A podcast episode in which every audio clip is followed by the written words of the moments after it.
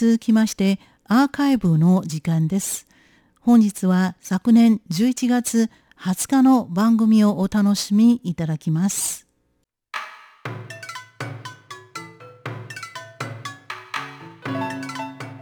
続いては文化の台湾の時間です。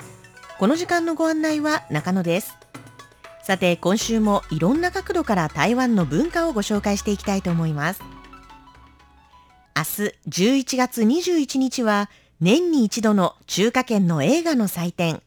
金の馬、将来の将の旧字体の下に犬と書く、金麻雀、金馬賞ゴールデンホースアワードの今年の授賞式が行われます。そこで今週のこの時間は、この金馬賞についてご紹介しましょう。中国語映画における映画賞は、1956年5月1日に、行政院新聞局が、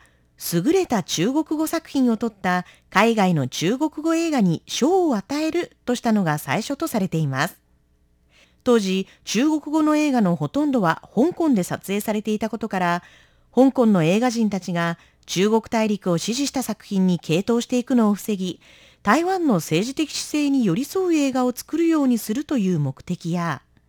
香港の映画会社が台湾で上映するための購買決済証明の為替損失を補うために始まりました。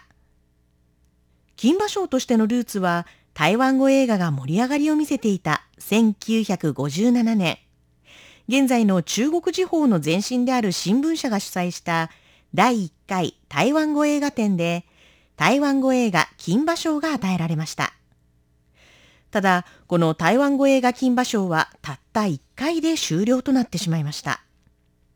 その後、1962年に行政院新聞局が主催で初の有料中国語映画金馬賞授賞式典が行われ、金馬賞が正式に誕生しました。創設された当初は政府が映画の国内制作の推進と優秀な映画人たちを認め表彰するためのコンテストでしたが、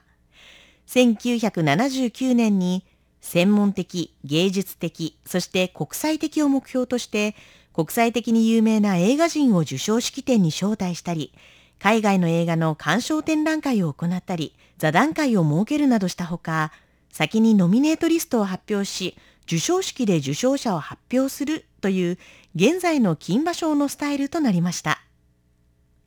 そして1990年に民間の台北金馬国際栄転執行委員会と中華民国電営基金会が創設、金馬賞の常設機構が誕生しました。1992年に台北金馬栄転執行委員会に名前を変え、1996年には中国語映画の範囲を広げ、中国大陸やアメリカ、カナダなど世界の中国語映画へと拡大した賞となりました。現在では台湾版アカデミー賞と呼ばれるほど世界を代表する中国語映画賞となっています。また、台湾版グラミー賞と呼ばれる金曲奖、金曲賞ゴールデンメロディーアワード、台湾のテレビラジオ番組賞、金鐘奖、金賞賞、ゴールデンベルアワードと合わせて、台湾三大娯楽賞、三つの金と書いて、三金と呼ばれています。ところで、この中国語映画賞はどうして金馬賞と呼ばれるようになったのでしょうか台湾版グラミー賞と呼ばれる金曲賞は、金がゴールド、曲は音楽でなんとなく理解できますよね。では、金馬賞はどうでしょう？映画と馬は何か関係があるのでしょうか？金馬賞のオフィシャルサイトの説明によると、金馬賞という名前は台湾の離島、金の門と書く金門、金門と馬、祖先の祖と書くまず、まその頭の文字を一つずつ取ってつけたそうです。当時、金門とマソは軍事最前線で、そこから政府は映画制作者たちに、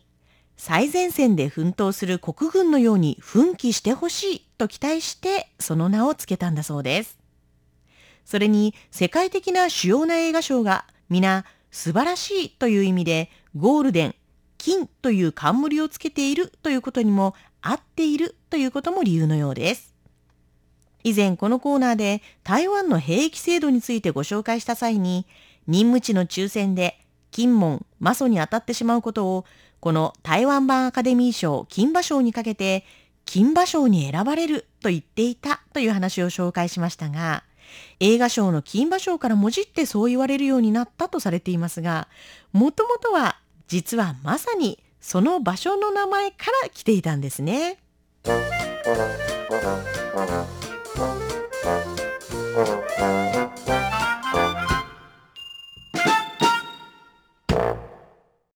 さて、今年の金馬賞は第57回目を迎えます。昨年はその前の年の金馬賞で2014年に台湾で起こったひまわり運動と呼ばれる学生たちによる民主化運動を追ったドキュメンタリー映画が受賞したことを受け、中国側が金馬賞への参加を見送るということが起こりました。今年はどうなのかと気にしている人も多く、今年のノミネートリストが発表された際、リストを詳しく見る前に、中国の映画は台湾内だけでのお遊びになったのか？中国語映画の未来はどうなる？などという声も上がりましたが、実際にノミネートリストをちゃんと見ると、2011年に中国の広東省に属する武漢という村で発生した村民委員会の不明朗な土地取引を発端に、村民と警察の激しい衝突を経て、村民が村民委員会を選ぶ直接選挙を行えるようになった一連の事件を映画化したドキュメンタリー映画、ロストコースや、香港立法会への突入を描いた占領立法会というドキュメンタリー映画もノミネートされています。金馬賞はエントリーがあれば中国の映画だからといって排除することはせず、制作者が授賞式に出席するかどうかにかかわらず、良い作品には賞を与えるというスタンスだとしています。なお、今年の金馬賞で最も注目を集めているのが、ファンタジー恋愛コメディ映画、消えたバレンタイン。長編映画賞、監督賞、主演男優賞、主演女優賞、オリジナル脚本賞、撮影賞、視覚効果賞、美術デザイン賞、編集賞、楽曲賞、サウンドトラック賞と、今年の金馬賞最多の11の賞にノミネートされています。恋も仕事もいまいちパッとしない郵便局で働くアラサー独身女子、シャオチーは、毎日同じようなことの繰り返しのつまらない生活を送っていました。ちょっと気になることといえば、毎日のように郵便局に謎の手紙を送りに来る変わった運転手がいることくらい。そんな中、バレンタインデーが近づいてきた頃、憧れの男性からデートに誘われます。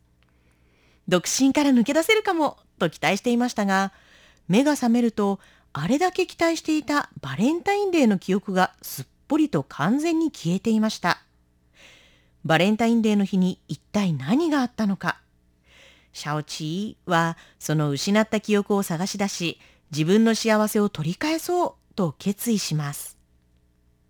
物語の鍵となる運転手を演じる劉光庭は金馬賞で受賞したこともある実力派俳優。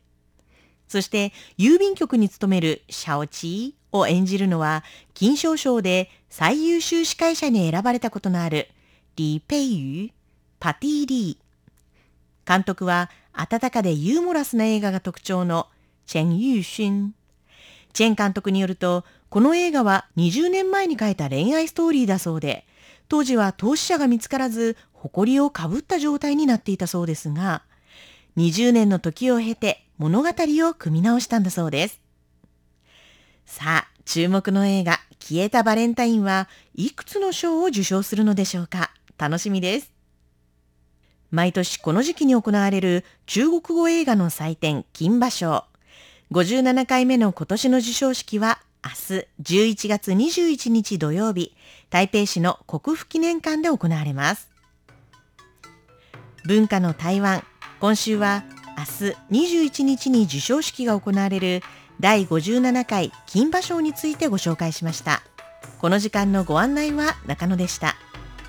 お聞きの放送は台湾国際放送です。